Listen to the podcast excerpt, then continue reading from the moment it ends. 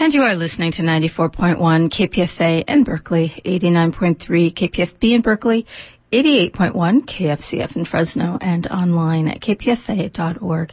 It's 3 p.m., and up next is Cover to Cover Open Book. Hi, I'm Brian DeShazor, Director of the Pacifica Radio Archives, the oldest and largest collection of public radio programming in the United States. And welcome to From the Vault, our weekly series that takes that history out of the vault and back on the radio. In this edition of From the Vault, we present our earliest known recording of Japanese Americans and their families living in California talking about life in America. The year was 1959, and KPFA in Berkeley, California opened its doors and its microphones to welcome the Japanese Americans to tell their stories. I stayed in the first grade about uh, two or three days. Well, at the end of about one month, they put me up to, I think it was fifth grade. When I was about 18, my father uh, went back to Japan from there on, I couldn't go to school, so I had to quit school and work myself. The Japanese began to immigrate to America by large numbers in the late 1880s through the earliest 20th century. By 1942, there were 127,000 Japanese Americans living in the continental United States, and of those, 112,000 were living on the West Coast. This is the classic example of the American dream, an immigrant group working hard, raising their families, and making an effort to assimilate and make contributions to their new home country. That all changed following the Imperial Japanese attack on Pearl Harbor, which brought the United States into World War II full throttle. Soon after that event, President Franklin Delano Roosevelt signed Executive Order 9066 on February 19, 1942, authorizing the internment of all the 112,000 Japanese living on the West Coast. This extraordinary act of wartime hysteria and racism would only be officially acknowledged when President Ronald Reagan signed the Civil Liberties Act of 1988, which provided $20,000 to surviving detainees and their heirs, totaling $1.6 billion. But now we turn to our extraordinary recording of Japanese Americans and their families from 1959, talking about family life before the war and how the internment process changed their lives forever. This program was produced by Marshall Windmiller from Pacifica Station KPFA 94.1 in Berkeley, California. You will hear from ordinary citizens, teachers, students, lawyers, architects, and farmers. But you'll also hear from Hito Okada, one of the founders and past presidents of the oldest and largest Asian civil rights group. It was called Japanese America Citizens League, and it was founded in 1929. We're proud to present Marshall Windmiller's program, Japanese in California, from 1959. Pacifica Foundation presents The Japanese in California, one of a series of programs dealing with racial minorities produced by KPFA Berkeley under a grant from the Columbia Foundation. There are only about 160,000 Japanese in the United States, and most of them live on the West Coast. They refer to themselves as the Issei, Nisei, and Sansei. That is the first, second, and third generations. The Issei began coming to America in the 1890s, but their numbers were greatly limited by legislation designed to keep out Orientals. Only their children, born in this country, are citizens. The program you are about to hear makes no attempt to exhaust the subject or to recite all the facts of history. It is rather a verbal montage of the characteristics of a group and an attempt to convey something of the feeling of what it is like to be a Japanese in California.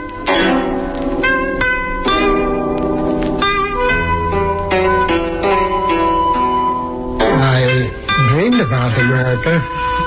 Heard uh, quite a bit from my father. And uh, I sure wanted to come over here and see what kind of a country it is. You know.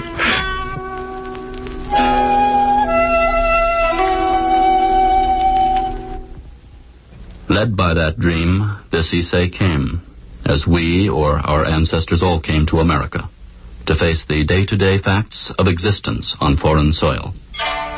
Each of the many voices you will hear speaks not only for an individual, but for countless others like him, sharers of the dream, participants in the events. Who can say how much the dream helped to create the reality? Well, when I first came, there wasn't uh, very many Japanese boys to go to school. And uh, most of the people were old men, no women folks, you know. And, uh, well, everywhere you go, uh, you didn't see, uh, you, you just see a man, a Japanese. Uh, no families or uh, no, no of their own house to live in.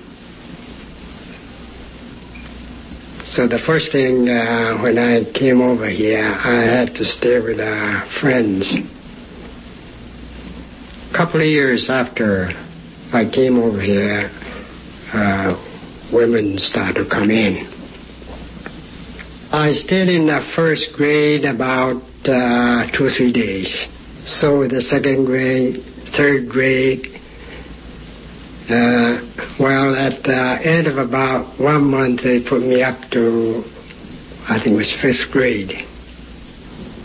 Well, I stayed in uh, in American family. I stayed in as a schoolboy, and uh, of course, I studied uh, pretty hard there. And I was, of course, I was old too old to be uh, with her with her first, second, or third grade. You see, I think that was the reason that uh, they put me up in uh, upper grade.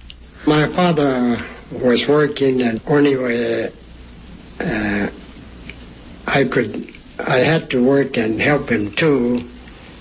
Uh, so I had to go in as a houseboy. Uh, when I was about 18, my father uh, went back to Japan. And uh, from there on, I couldn't, uh, I couldn't go to school, so I had to quit school and work myself. In Stockton, there was a uh, hub in downtown area which uh, would be comparable to the uh, what they call Japanese town in San Francisco. And uh, my father was uh, he built the I think he was the first uh, Japanese uh, well immigrant to build the build his own home in Stockton. And in so doing, we moved uh, well more or less to the outskirts of town. It was still what you would consider the wrong side of the tracks, but it was uh, an area in which he was able to, uh, uh, well, obtain a lot and build a home. The neighborhood was, uh, well, as I recall now, was predominantly an Italian uh, neighborhood, and uh, they didn't seem to mind. Then many Japanese families moved into the area, and I grew up in a neighborhood that was, oh, within a four or five block radius, I imagine there must have been 20 Japanese families. And the rest of the families were probably of Italian uh, origin. You know, it's just something that you know that you're different and that you're somehow not part of the community. And uh, I guess you feel it more in a, you know, in a rural community. My brothers, however, can distinctly remember being stoned and this kind of thing when they were growing up. But uh, it was less open. Um, you led two different lives, I recall. Uh, you went to school with them and you engaged in all kinds of activity with them in the school. But once you were out of school, then the line was clearly drawn. You never saw each other socially. Uh, it was just very, very clear you, you left it at school. All this idea of democracy is just forgotten the minute you leave the school. Well, I think in those days I didn't uh, mind it too much. Uh, although the minorities, uh, Negroes, Mexicans, Chinese, and Japanese were in in a somewhat a segregated part of town. Uh, the schools weren't segregated, however, and uh, it, it hadn't. Uh, I hadn't given great thought to uh, human relations in those days. But uh, thinking back on it, I did realize that although I had Caucasian friends, uh, we never invited them to our home, nor was I invited to theirs. I lived on a farm, truck farm, dirt farm. And uh, I grew up during the Depression. I was a kid during the Depression, a young kid. And the well, my friends, it was it was sort of an intermixed community, and there was Mexicans, and we didn't play with too much. It was a rural community, and neighborhoods were far. Was, our closest neighbor was another Japanese family about oh maybe three quarters of a mile away. And whenever we did play with anyone, we played with them, which was maybe once a month. There was Japanese families, say within a radius of three, four miles, who sort of had a community of their own. And they were quite a few of them, let's say about half the old men were uh, quite nationalistic. And they tried to carry on Japanese traditions and ceremonies and so on. They had a Japanese school.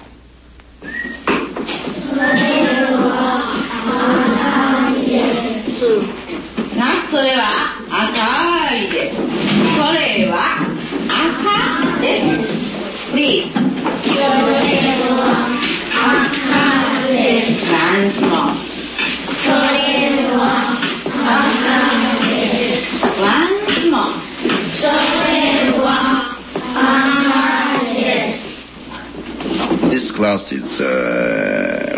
uh, Buddhist Japanese class. We start with uh, a short ceremony with the gassho. Gassho is this um, salutation to the Buddha, and also end with the gassho. And the main purpose of this class is um, to give them um, some religious um, knowledge through language acquaintance because uh, many uh, uh, terminologies in Buddhism mostly untranslatable, hard to translate. we we can't find a, very adequate or suitable word in English. So uh, sometimes uh, using uh, original Japanese or original Sanskrit Chinese word are more convenient. So in that point, we need, we feel the necessity of um, giving the small children the knowledge of Japanese. So our purpose is to give the religious education as well as uh, uh, language knowledge. So we call this uh, Buddhist Japanese class. I do feel that that uh, language is something that uh, we should maintain in some form or another, at least in terms of talking. Maybe not so much reading, but at least talking, which I'm not very good at, and I could get by, but I mean, I certainly could learn a lot more than I already know. With the older generation, you can get by by speaking half Japanese and half English. I have many friends who speak Japanese only. I have a friend who is uh, was educated in Japan. I have a friend uh, that came from Japan after the war. And I have a, a friend uh, who is so-called uh, war You are listening to Japanese in California, a 1959 documentary produced for KPFA by Marshall Windmiller in 1959. If you'd like more information about this documentary or to get the complete recording, give us a call at 1-800-735-0230 or you can visit us online at fromthevaultradio.org. This program was discovered as part of a grant project we did with the American Archive funded by the Corporation for Public Broadcasting, highlighting civil rights recordings. As we looked at the civil rights that were addressed by the Corporation for Public Broadcasting, we saw a lot of areas that were missed. And in, in addition to the African American civil rights, Latino Chicana civil rights, women's rights, LGBT rights, Japanese American rights, we also were able to influence and contribute to the idea of disability rights, mental patients' rights, and other rights that have been and now back to the incredible testimonials from 1959.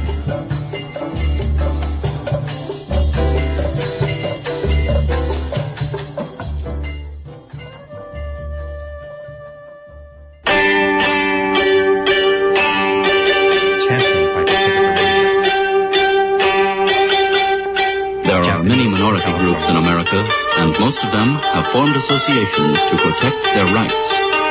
The organization of the Japanese is the JACL, the Japanese American Citizens League.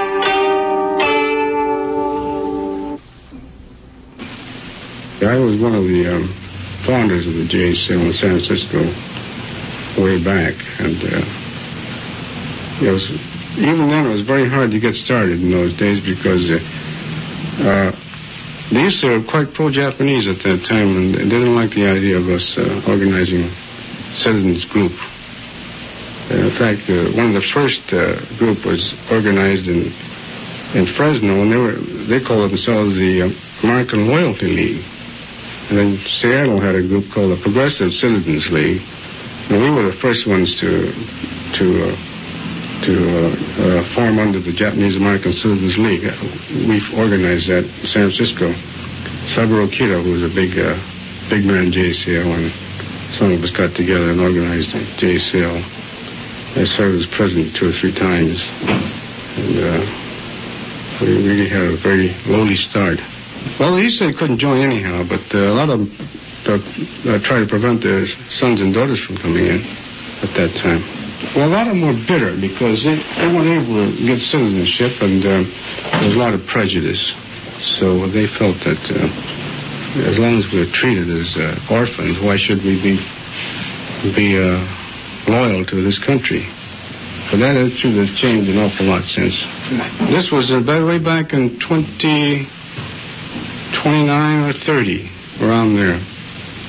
We had a very difficult time getting that thing started. I remember Kido and I just alternated presidency there for five or six years before we take over. All of my children speak English because it's hard for me to teach right now. Uh, if I talk to Japanese in, to them, it's all right, but I try to speak English, and if I speak Japanese between, then this I don't think too good, so I try to speak in English now. And then since um, they're speaking English outside anyway, but um, I like them to learn Japanese. So my oldest boy is going to be six, so I once in a while I try to teach them uh, him. He's interesting too, and uh, uh, he copies what I say. Uh, I don't know this is a bad or good. The Japanese is uh, number one people who uh, forget about uh, Japanese language. So uh, you see, especially compared with the Chinese or um, other uh, Spanish-speaking people, uh, they most other people, even second or third generation, speak very fluent mother language. Uh, but uh, this Japanese generation, uh, already second generation, their knowledge of Japanese are very poor, so very fast to forget. That means in one point very bad, but in another point their uh, their assimilation very good, I think.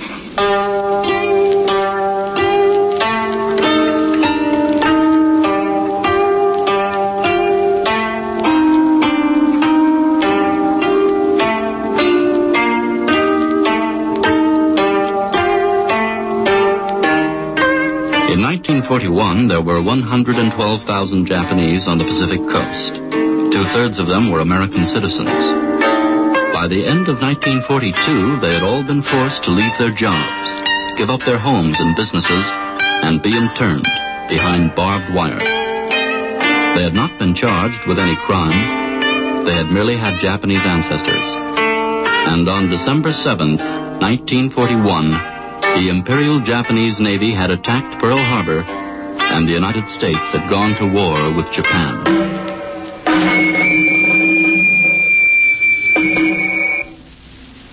Golf that morning, and when I came home noontime, I heard about. Uh, I didn't dream that we would be evacuated. At least I thought that as American citizens that we would be protected in this way. We thought maybe the alien Japanese would be evacuated, but not the citizens. And we felt it was quite discriminatory because the Italians and the Germans were enemies too, and uh, the East Coast was just as vulnerable. There were submarines lurking in that area, but they never moved any of them because they were strong. Uh, they settled in that that area. They had influence, influence and influential people backing them. And then we uh, were here for some time, but then we were evacuated to uh, to Tanforan, the uh, the stables of Tanforan there. Stayed there for some time. We shipped to uh, Topaz, uh, Utah, where I stayed for a while, but I was one of the first to leave Then go to Chicago, where we were more or less in free territory, to live our own lives. Well, I didn't like it because uh, why Japanese alone? How about the China, uh, uh, German and Italian? They uh, was in the same situation. But because we are, you know, so-called uh, Orientals, mm, and flat nose and funny eyes, uh, we were kicked out of the state. Not because Japan was close to the, you know, Pacific coast, I don't believe. The German or Italian or, or any other group could have done the same damage if they wanted to for the national security, but they weren't kicked out. And I went to uh, one of those, you know, assembly centers. I didn't like it, of course. Uh, the first job I had, I had mm, was to go to Idaho to work in a farm. I grabbed that chance and I went to Idaho, work in a farm. Uh, most during the summertime and autumn, and then uh, winter time they didn't have too much work.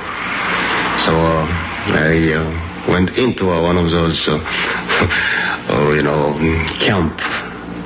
From there I uh, uh, volunteered for the army. Uh, for the, of course, uh, at the army language school to become uh, interpreter, uh, you know, or some language, you know, language thing. Then uh, Went overseas, stationed in Guam. And uh, for a little while, I was uh, working on one of those station, radio station, listening to the, uh, you know, Japanese uh, radios, and then uh, Japanese Army and uh, Navy uh, uh, radios and those things. And there's a chance came when, uh, so I be, I was able to volunteer for the uh, flight uh, over or around the Japanese islands. I volunteered for that. I guess I flew close to 100 hours flight time. And then uh, one day I got uh, wounded in Iwo Jima. So after that, mm, I was in the hospital, and then they sent me back to the hospital over here in the state. I got discharged. And as soon after I got discharged, I got the job I got now. Terrible thing. That's the thing that I uh, that I felt about it. And I, I was working my way through school, and I was staying at the dean's place, and um, we had an idea that we were going to be moved. And the dean would not believe me when I would say we were leaving, that I thought we would have to be moved or something. And I remember the time that, um, well, it was toward the end of the semester, and the army posted these things on the the thing, and that was the first time I found out about it. And I remember running into the dean's office and saying, I have to make arrangements to leave. And the dean would not believe it until you know, we dragged him out and showed it to him, and then he realized this was this was it. And then there was no time really to think about it because we just had to leave very quickly. And you couldn't in this small community show any sympathy. Know, you'd be ostracized. And there was one, there was one white boy that went to school with us. He studied Japanese with us, and um, the poor fellow had to leave because he felt sympathetic toward uh, toward us. It's kind of an interesting thing. He's not living anymore, unfortunately. I can remember feeling like I was in a dream world, that all of this wasn't true.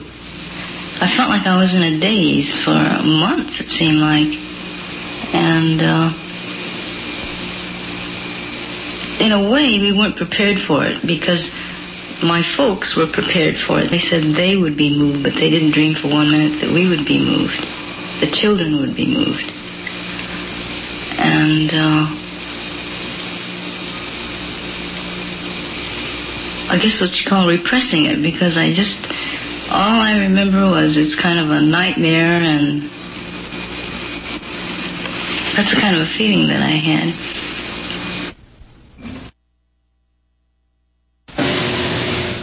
We were rather naive. We didn't we knew we were American citizens, but nobody else knew that and we weren't you know, we didn't realize that. And so what happened was that uh, when the uh, when the war came, uh, that's exactly the situation in which we found ourselves. That certain people who had worked among us, church people and uh, other people whom we had befriended in the course of our growing up, and our parents had uh, knew us, but it was still a rather small minority of people who really knew us and understood us. But as far as the general public is concerned, they, they had no idea that uh, we were Americans. Our loyalty was to this country, and least of all our own government. And that does it for this week's From the Vault. We'd like to say a special thank you to Addie Gibbons for helping us with this series being preserved and represented to the Pacifica Network listeners. We are now streaming and podcasting online at fromthevaultradio.org. Thanks to all the Pacifica station listeners who joined our summer school campus campaign and sponsored more schools with the From the Vault series. For more information, call the archives at 1-800-735-0230 or visit us online at pacificaradioarchives.org. From the Vault is presented as part of the Pacifica Radio Archives Preservation and Access Project, which is supported in part by an award from the National Endowment for the Arts and past grants from the Grammy Foundation and the American Archive Pilot Project funded by the Corporation for Public Broadcasting. This program was written and produced by Mark Torres and Brian DeShazor. The series is executive produced by the Pacifica Radio Archives and your host, Brian DeShazor. Our theme music is by Kevin Drum Holiday. Thanks for listening. Viva la company! Success to each and pass it along. Hello, I'm Michael Robert Patch, Artistic Director and Conductor of the Oakland East Bay Gay Men's Chorus. I would like to personally invite you to join us for our annual Summer Pops concert and fundraiser, Bohemian Nights, on Saturday, August 6th at 7 p.m. Located at the beautiful Oakland Asian Cultural Center, you'll hear music by Queen, ABBA, Elton John, Gilbert and Sullivan, and selections from the hit Broadway musical Jekyll and Hyde. Enjoy the fine food and wine and bid on many wonderful auction items on display display. For more information, visit us at www.oebgmc.org or call us at 1 800 706 2389.